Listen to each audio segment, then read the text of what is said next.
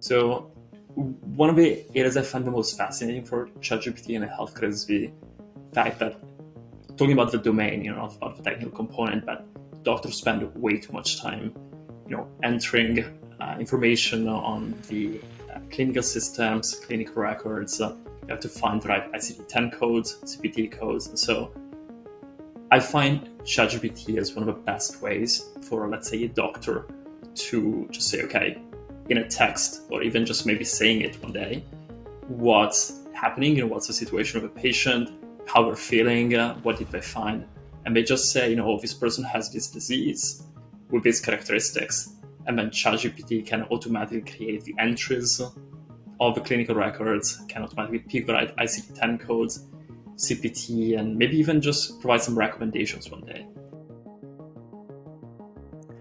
Data, artificial intelligence, the metaverse, crypto and Web3, and quantum computing are just a few of the technology innovations that are changing the way we live, work, and experience the universe. I am your host, Ganesh Padmanabhan, and this is Stories in AI, a podcast where we explore the various facets of technologies like AI its impact on individuals, organizations, and the society. You will hear from a variety of experts and practitioners their personal stories, their best practices, and advice to put technology to work. I hope you enjoy this engaging conversations. Eugenio Zuccarelli. And Eugenio is, um, is fascinating. He's a data science leader at CVS Health and is uh, CVS Health is a Fortune 500 company. He's also Forbes 30 under 30, uh, the World Economic Forum Global Shaper, a Fulbright scholarship recipient, studies across studied across MIT, Harvard, and the Imperial College London. He's a TEDx speaker. He was also uh, instrumental in developing policy recommendations for the White House and CEOs uh, on the fight against the COVID 19 pandemic and he's a recipient of 15 plus honors and awards, including the John McCarthy Award for Contributions in AI, AI the NOAA Talent of the Year, and the ISBI BCG Future Leaders Award, featured in Forbes, Fortune, HBR, The Washington Post, Bloomberg, The Financial Times, as well as several TV programs, radios, and shows. He is um, fascinating. He just shares his perspective on data science, AI, especially in healthcare, and we had a fascinating discussion about, you know, like in most of the recent episodes, Chat GPT, generative AI, and the risks and possibilities and the excitement around it. Take a listen. Eugenio, welcome to Stories in AI. How are you today? Thanks for having me. Doing great. No, it's uh, it's it's a pleasure to have you here. Why don't you kick us off with who is Eugenio, what is your background? How did you got to uh, how did you get to where you are today? Mm-hmm, definitely, I'll do my best. But basically, I'm a data scientist. Uh, right now, I'm focusing more on the management side of data science. So, managing a team of data scientists trying to do some cool artificial intelligence, uh, and at the same time, also a bit of coding. That's pretty much where I started. So, definitely a technical uh, level of expertise and I've been working in AI and data science now for quite a few years. I've been focusing on a few different industries, but mostly on the healthcare side. First in the UK with the NHS, so the National Healthcare System in the UK, and now recently with CVS Health and also at MIT, working still in the healthcare spectrum. And I've studied across MIT, Harvard, and Imperial College at the intersection pretty much of technology, business, and also like how we can use all of these technologies to try and make a positive impact in society and on all of us as uh, as people. That is awesome. No, and, and and you're being very modest about your background. You know, you're you're you're also a you know Forbes 30 under 30. You know, an AI leader for Fortune 100, uh, a Fulbright scholar, and you know you also spoke. You've done several, delivered several keynotes, and also a TEDx um, and with that with that strong background. So thanks so much. It's such a pleasure to have and have you share the insights with the audience. So you know you mentioned cool things in AI, right? Let's start with that, right? What is cool in AI today, and what is cool? And we'll we'll distill out saying what is just cool and not really of value, and what is cool and valuable, right? But what's cool in AI today? Well, it's a great question. And I would say there's a lot of cool stuff in AI right now. And probably sometimes that's one of the big issues because there's so much that can be done that sometimes, you know, it's more a matter of like, how can we stop for a second and try to better understand whether what we're doing is going to be actually you know, useful and positive or if it's going to be hurtful. I would say what interests me the most and what I think is the coolest part right now is all of the social and economical impacts of AI. I've seen over the years a lot of different technologies, you know, like NFTs, Web3, and so on, making a lot of changes. But one of the things I find the most interesting in um, AI is how it's already impacting some of the social components. I was speaking the other day of like, okay, if AI is going to be helping us gain some more free time, what's going to happen to us? What's going to happen to our work week? What's going to happen to you know us as a society? Are we going to start having more free time? Are we going to become country, a nation of thinkers? Uh, and also, how is it going to change in terms of the economy? Are we going to have more productivity or more leisure time and so on? So I think all of these components are pretty cool, even more so than the technical components right now. That is awesome. So, I mean, let's let's the the the big topic of the day of for the last three months, you know, Chat GPT and uh, generative AI. Uh, what why are we seeing this you know according to you why are we seeing this explosion of interest in ai because you know you've been in data science i've been in data science for decades now. And we've you know all seen like incremental changes and things and happening. I have a thesis on this right? But and i'd love to hear how you view the world right? What changed that has now brought on this onslaught of engagement and developer interest and stuff like that with ai yeah, I would say it's difficult to pin it down to only one single item. It's probably like the right moment and right tool at the right time, so to say, in the sense that I feel now in terms of you know society, we started becoming a bit more aware of AI, what's possible, what's not possible. So also across the broader population, but it's more awareness of what AI is and can do, even though it's still a bit of a buzzword, but we're all more aware of what is AI and what can do.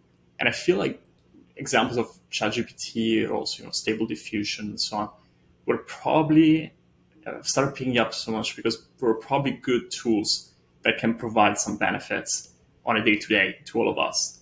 And mm. they also do not really require any technical expertise. You don't have to know about AI to use these tools. You can just use them.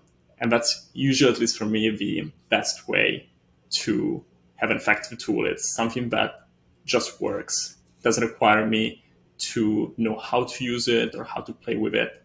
And so in this case, you can have people that are completely out of the technology sector use ChatGPT to write articles or to create images.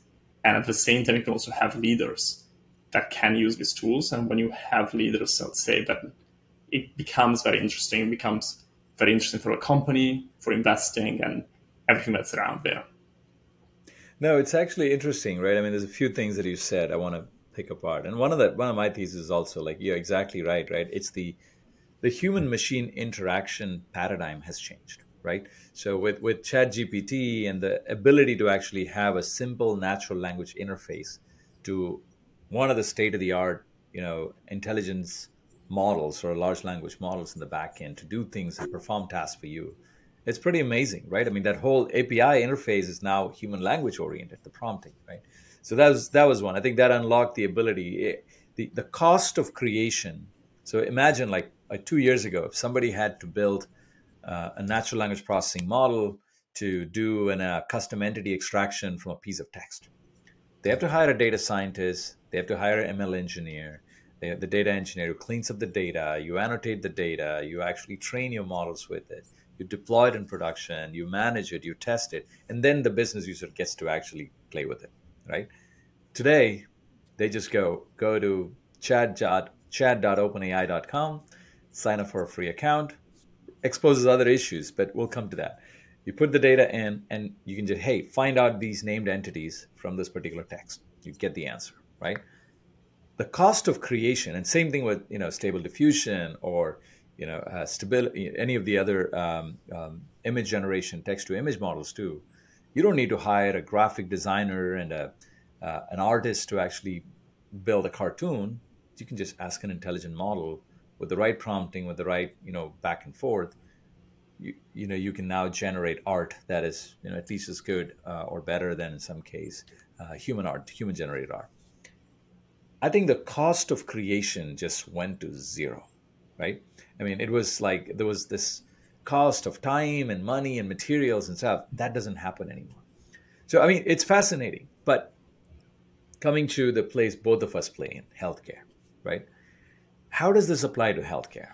I mean, or any regulated industry that is like literally saving lives, right? You know, it's it's it's very your cost of error is actually very high. How does this relate to how does this revolution in generative AI and Chat GPT apply to healthcare? What is possible? What is not possible yet? And um, how how do you how do you see how do you see this shape up? Yeah, that's a fantastic question because I think the healthcare industry probably one of the best examples of the positive aspects that something like ChatGPT can bring, but also at the same time, all of the issues and challenges that we have to be not afraid of, but we for sure have to tackle them. And that means, you know, ethical issues, bias issues, uh, and everything like that. So one of the areas I find the most fascinating for ChatGPT and healthcare is the fact that talking about the domain, you know, about the technical component, but doctors spend way too much time you know, entering uh, information on the uh, clinical systems, clinical records. Uh, you have to find the right ICD-10 codes, CPT codes, and so I find ChatGPT as one of the best ways for, let's say, a doctor to just say, okay, in a text, or even just maybe saying it one day, what's happening, you know, what's the situation of a patient, how they're feeling, uh, what did they find, and they just say, you know, oh, this person has this disease with these characteristics. And then ChatGPT can automatically create the entries of the clinical records, can automatically pick the right ICD-10 codes, CPT, and maybe even just provide some recommendations one day. And so it's mm literally what you said about how can we give an interface that's human-like to people that need human-like interfaces. And so we don't need, and this doesn't really help my case because I'm a data scientist, but we don't really have to have anymore, you know, technical people that can write SQL queries to answer questions through the data. We can just literally ask ChatGPT, okay, what is the disease that is the most prevalent across the US? And it can automatically analyze data and provide this information. So I would say pretty much bridging this gap between, you know, what doctors would like to do, which is focusing on the patients, and what they have to do, which is spending way too much time on the technicalities. That's awesome. No, I think it's a pretty um, fantastic. I mean, you, you laid out, touched upon a lot of things, and I want to touch and go into that a little bit, right? One is definitely, I think this, as an industry, it's a lot more knowledge worker centric, right? But definitely the fact that there is there's value. You know, healthcare is more about care than health. I mean, right? If you really think about it, it's just it's it's the it, be it you know if you go to a physician. I mean, yes, at some point we'll all be comfortable just have a um, you know, uh, an intelligent AI autonomous agent that has passed all the medical exams give us medical advice. We're not there yet. You know, I don't think we're going to get there anytime soon, right? Uh, but it'll happen. It'll definitely happen at some point. On the other hand, like you know, I think most of the expectations of the customers, which is patients in this matter in healthcare, is more than just accurate answers and fast math and you know give me insights right there is a lot more deeper um, mission that people are on when they're in healthcare so the opportunity as you said is like yeah i mean if you can have if you can empower each of the healthcare worker to with tools so the cost of actually doing the business of care goes down right? Mm-hmm. Uh, with uh, with uh, intelligence system. Although cost, I have an issue there right now because the cost to train an LLM and to maintain it and to do inferencing is actually pretty expensive today, right? You know, it's not cheap, but it'll come down. Um, and then second thing is like around, you know, I think we we I worry about in the rush for technology and stuff, we have to really think about. We we cannot forget the business of care, which is like what we all exist for, which is the patient and the patient experience and patient outcomes, right? So it's there is an important scaffolding or the guardrails you have to put in when you use these cutting edge technologies. To you know, you need a generative AI version of the Hippocratic Oath for healthcare if you're using generative AI, right? So I think there's there's some you know groups that I know are working on this, which is amazing. But you know it's interesting. So you you named a few different use cases, right? So let's let's pick a few. I mean, give us give me a few more examples where you've seen in your network, in your you know community, your workplace, whatever, you're seeing an actual implementation that is working in healthcare. The use of you know either a chat gpt or even a homegrown llm or models. And you mentioned one example of like you know just hey i'll give you some notes. Give me the cpt codes and uh, icd codes mm-hmm. from this particular piece of text. So give give me some examples that you know makes it real for the audience right? Here's what people are doing right now. Yeah. And that's pretty much what you are saying as well. So i am not a big believer in uh, you know technology like uh, ChatGPT or LLMs replacing doctors, rather to enhance them. You know, I see these technologies, including AI, as you know, stethoscopes, as MRI machines. So they are tools that provide more information for the doctor to take better decisions. Yep. So the key point is still the doctor. And I feel, thankfully, that a lot of companies a lot of startups are still in the development phase, so nothing you know, ready to be sold, ready to be productionized, but are in the process of going this direction of saying, okay, we can empower doctors with better tools to allocate their time in the right way. And so, pretty much on what you were saying, like we can give these tools to doctors in a way that they can, you know, ask better questions to the data, have information. Maybe the LLM can be able to you know look into all of the files across hospitals or across the world even one day, and then provide insights to the doctor on you know like okay this happened in our case, this happened in our country or to a similar patient, and then for the doctor to not have of course its role completely replaced by a machine, but rather to have all of these new data points that can then help the doctor take better decisions. And you know, for instance, at MIT, we did put together an app that uses machine learning to provide doctors with you know insights on okay, is this patient going to survive this type of surgery? And if so, with which probability, or is it better to do another type of procedure?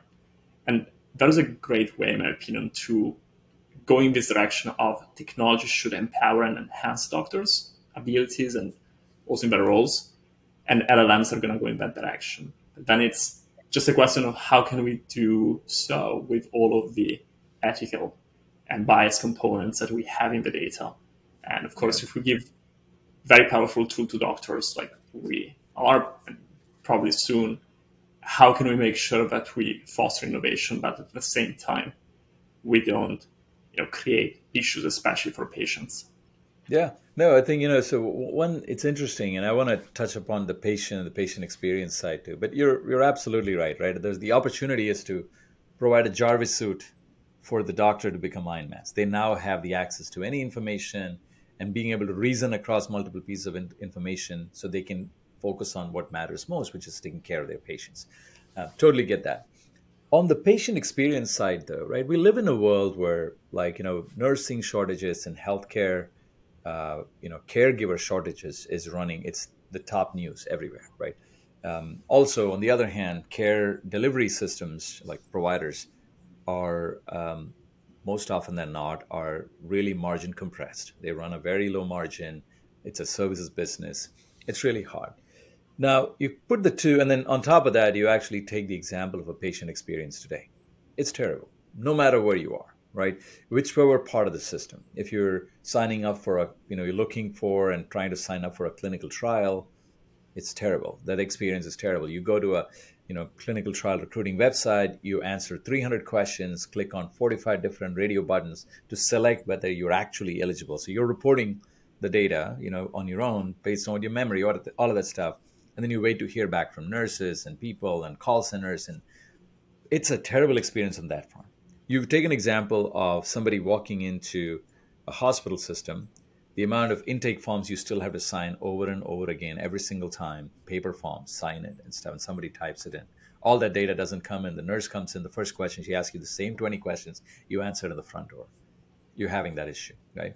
And then on top of that, you finish, a, let's say, a specialist uh, appointment, and you talked about a lot of those things and a lot of different stuff. And unless there is clear instructions that the doctor or the physician is giving you as the patient saying you should follow these regimen, they'll print out a document and give it to them. But they lose complete context of that conversation. They have no idea. And especially in a world where patients want to know more, they want to actually, you know, understand the context of their condition, their disease, their options, all of that kind of stuff. It's not there. And the last example I'll give you is payers, or like you know, like the, the whole experience of trying to get uh, to a place of care. Let's say you want to go do an MRI test, right, or a, or a CT scan. You walk up to the diagnosis center, you sign up, and you ask the absolute easy question: How much it is going to cost for me?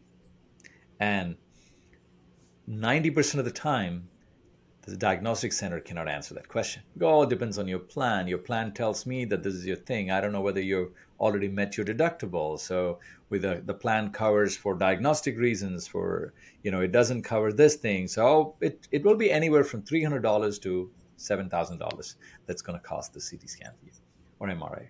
And it is just such a terrible experience. Is there an opportunity? And I see this like fundamentally, right?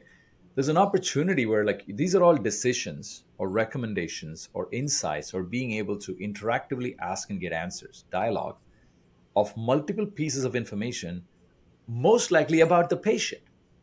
That you know the patient themselves are asking questions about pools and pockets of data that exist about them in different systems.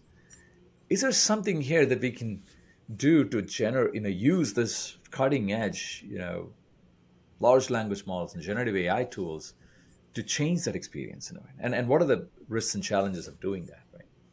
And I'm brainstorming yeah. this because I mean I've been thinking about it for for for some time now. Yeah, definitely. And that issue, you know, the interoperability issue, so having multiple data systems, having uh, a bit of your data, and imagine for me coming from different countries as well, there's data all over the world in different languages. So every single time it's a pain, you know, and you have maybe vaccinations done in one country, some other details are in another country. And it's extremely difficult. I would say definitely, you know, algorithms like LLMs or ChatGPT and so on can help in making a better understanding you know, of all of this massive information. Say hospitals, but also basically every company has a huge amount of information, you know, in Word documents in different formats. And usually that's unstructured information. And one of the biggest issues over the past few years was, okay, algorithms in uh, you know machine learning, let's say, work really well with tabular structured information, but how can we make you know, more insights? How can we create more insights and gather all this information from all of these different data sources, different locations? So I definitely see a future where this type of text algorithms can be the portal and the single point of entry for a patient, let's say, or for a doctor to ask all of these questions. And then the algorithm be able to pull all of the information, all of the text information from all of these different environments or hospitals or countries. The question though to me is how the algorithms and the technologies might be there, but we have to change the cultural component, you know, and the beliefs we have on privacy and on data sharing to be able to tackle that. Because especially in the healthcare industry you often have technologies available and ready to use but it's the mindset and it's the and you know often it's also really needed and necessary to have trust issues so to say you know in sharing data.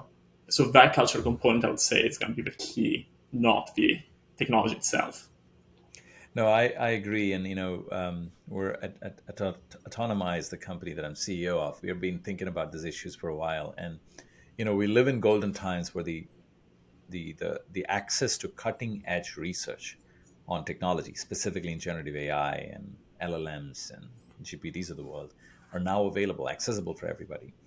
Yet, you know, just like you talked about the unstructured data versus structured data, to contextualize this technology for healthcare requires work, right?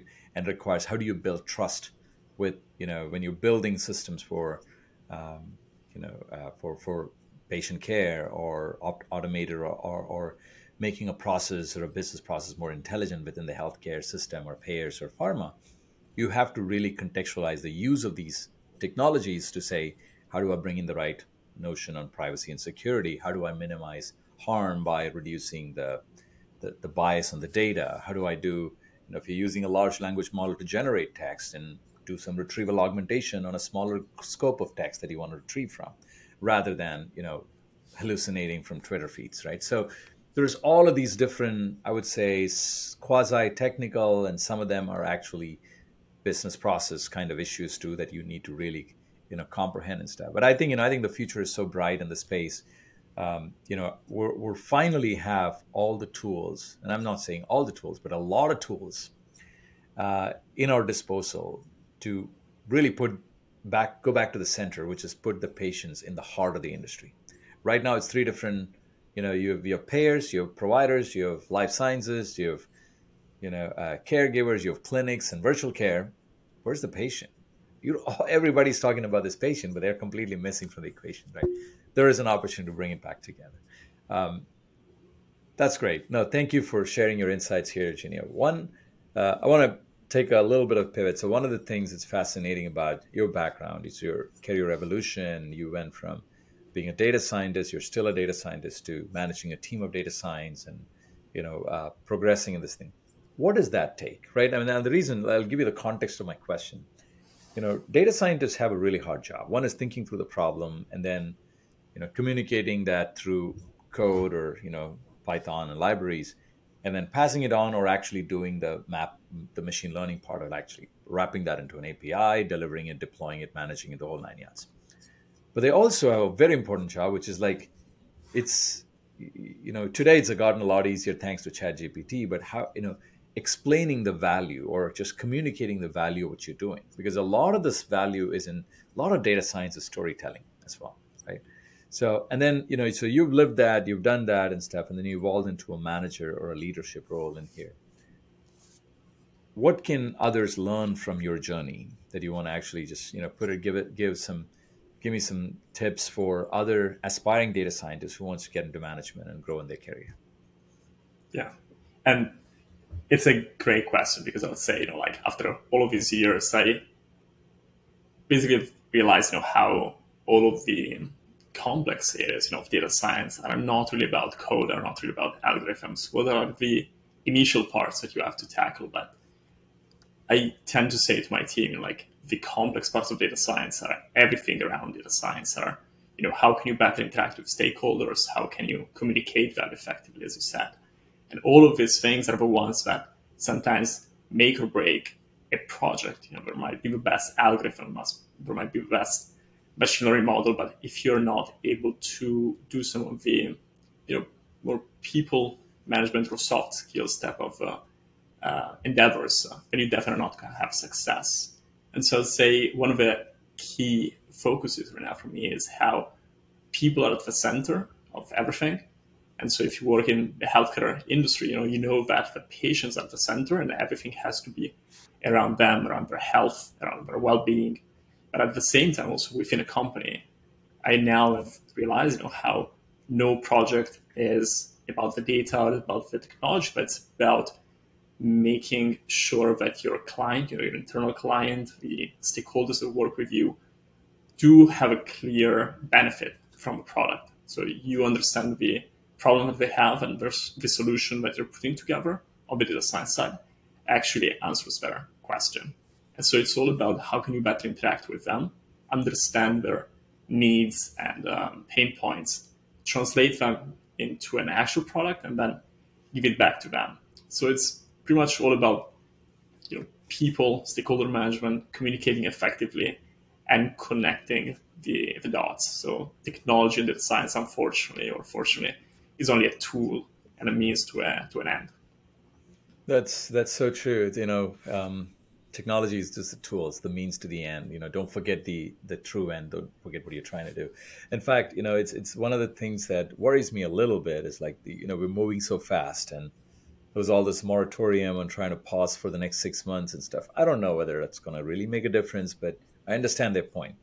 And one of the things that you know worries me is like you know how we all like to chase s curves right? I mean you know you're trying to actually look at hey, there's something new, let's actually go get it to the level of adoption. It's interesting, and in the market, any market for that matter, most of the value is really captured probably early on. A lot of value is captured early on, and then later on in the cycle with, with laggards and stuff. But then most of the value that is created for the market, for the end users, for the uh, folks, is not in the early phase of the S curve. It is actually when you hit when you start seeing this translate to business outcomes and ROIs and adoption drives and things like that, right? So one of the things I worry about is like we're just gonna we just started this Cambrian evolution and everybody is now trying to build the largest model with the most amount of parameters or the fastest inferencing and very soon the lowest cost of actually inferencing as well maybe the approaches that everybody will take and you're not really there's not enough hopefully this will open up the the the ecosystem for builders like you and I to actually go and take these right piece parts and build the recipes needed to go solve real problems and drive ROI. But one of the things I always worry about is like, you know, when you're going so fast and stuff, there's all these nuggets, there's a lot of things that are getting generated, but you're not really waiting to translate that to value. You just jump on to the next one, to the next one, to the next one, to the next one, right? Well, you know, and I think, you know, the I'm not too worried about it in healthcare, to be honest, because most healthcare organizations are pretty slow to adopt. So, which is uh, un, you know it's unfortunate scenario, and rightly so because they want to be more risk averse and you know that kind of stuff. Um, so it, that that kind of concerns me a little bit. And you know, uh, can you share anything that um, uh, you know organizations like CVS is doing in the space, or is that off off the right uh, off the um, off the discussion today? I mean, you're not representing them officially; it's your opinion, but you know, anything you can share. Yeah, for sure. It's my opinion, but I can definitely say that, you know, in general, what I've seen over the years is how most data scientists, you know, especially the ones that are the, at the beginning of their career, do data science because they're fascinated, you know, about the problem, about the technical complexity. So you often see, you know, data scientists that just want to do data science. And that's, of course, you know, the reason why they set up a job. But it's an art and it's one of the probably most complex uh, you know areas to try and take the problem and understand how to solve it sometimes without ending up doing the things or the tools that you want to use. So i see very often you know people want to do deep learning and uh, you know llms and they try to throw ChatGPT at everything you know whatever the yeah. issue is. Uh, how can i do something that's stimulating for me? And that's usually one of the pitfalls right? As we yeah. as we said before because that's not putting other people in front. You know, it's putting yourself, it's putting the technology at the center. And so, as you said, most of the value is at the end, so towards the final 20%, so to say. And so you usually have most of the more junior folks getting into projects just because they're fascinated, you know, about the technologies, the deep learning side, and they then end up having projects developed but don't really solve an issue. They don't really um, provide benefits. Yeah. And so those are the ones that tend to then die and be put on a shelf and then they move on to the next one. And instead, it's yeah. usually more challenging to say, okay, I'm going to pick linear regression or logistic regression or something which is very simple. But I know that this will be deployed, implemented, understood, and this will translate into an actual product. So that is the most challenging part for me. Interesting. That's you know very well said. It's like how do you really, you know, back to our the, the earlier theme. How do you translate to value? And for translating to value and putting in production, you need to understand it. You need to, um, you know, understand all the dimensions of it, the risk with it, the the, uh, and, and you need to make sure that it's adopted well. All like there's a lot more steps than just going into an API and asking a question, getting the answer right? And it makes total sense. I mean, that's a great thing. Are any of your data scientists you know afraid that they're gonna their jobs are going to be irrelevant? Uh, you know, with all the intelligent agents, and now with like you know things like Toolformers and uh, high, you know, HuggingGPT and stuff like that, that'll just do the models model selection and stuff for you. What are your thoughts a, on that? It's a great question. So I would say everybody that works in data science is definitely aware of the you know potential and the potential of having a lot of their job changed by by ChatGPT and all these tools. But I would say, and this is probably one of the areas where more industries should learn from. I think that they do have the technical ropes and the ability to understand that their job will never be completely, you know, taken away from them. It's more about a new tool and okay, we can use it to improve our you know, work life, to improve the way we do things, and focus on the better things. And so, something which is fascinating, which I see, is how you know people use it and you know, data science use it just to get rid of some of the components which are the most tedious ones. You know, like doing the same bit of code that you always do with data cleaning, feature engineering, model selection, and so on. So it takes care of all of the boring parts, all of the annoying parts, so that you can focus on the high level value. I can think of, you know, what is yeah. the architecture, what is the right thing to do here. And so yeah. I would say maybe more industries that have no uh, sort of no such technical expertise might benefit from understanding that. You know, it will ch- change the job for sure, but it will make it better. No, it's it's fascinating. It's just like you know, it'll just make data science better again, right? I mean, just make sure that you, uh, just like for the knowledge workers, it kind of gives the option to the data scientists to be more productive right now. So it's actually pretty pretty uh, cool. With that's that's great, Eugenio. I think that was an amazing close for that conversation. Uh, where can the viewers and listeners get in touch with you? Where can they find you on the internet? Definitely on uh, social media, so on LinkedIn or Twitter as well. Twitter as well. Very cool. Eugenio, thanks so much for taking the time today. This was such a pleasure. Thanks for having me. It's been a pleasure.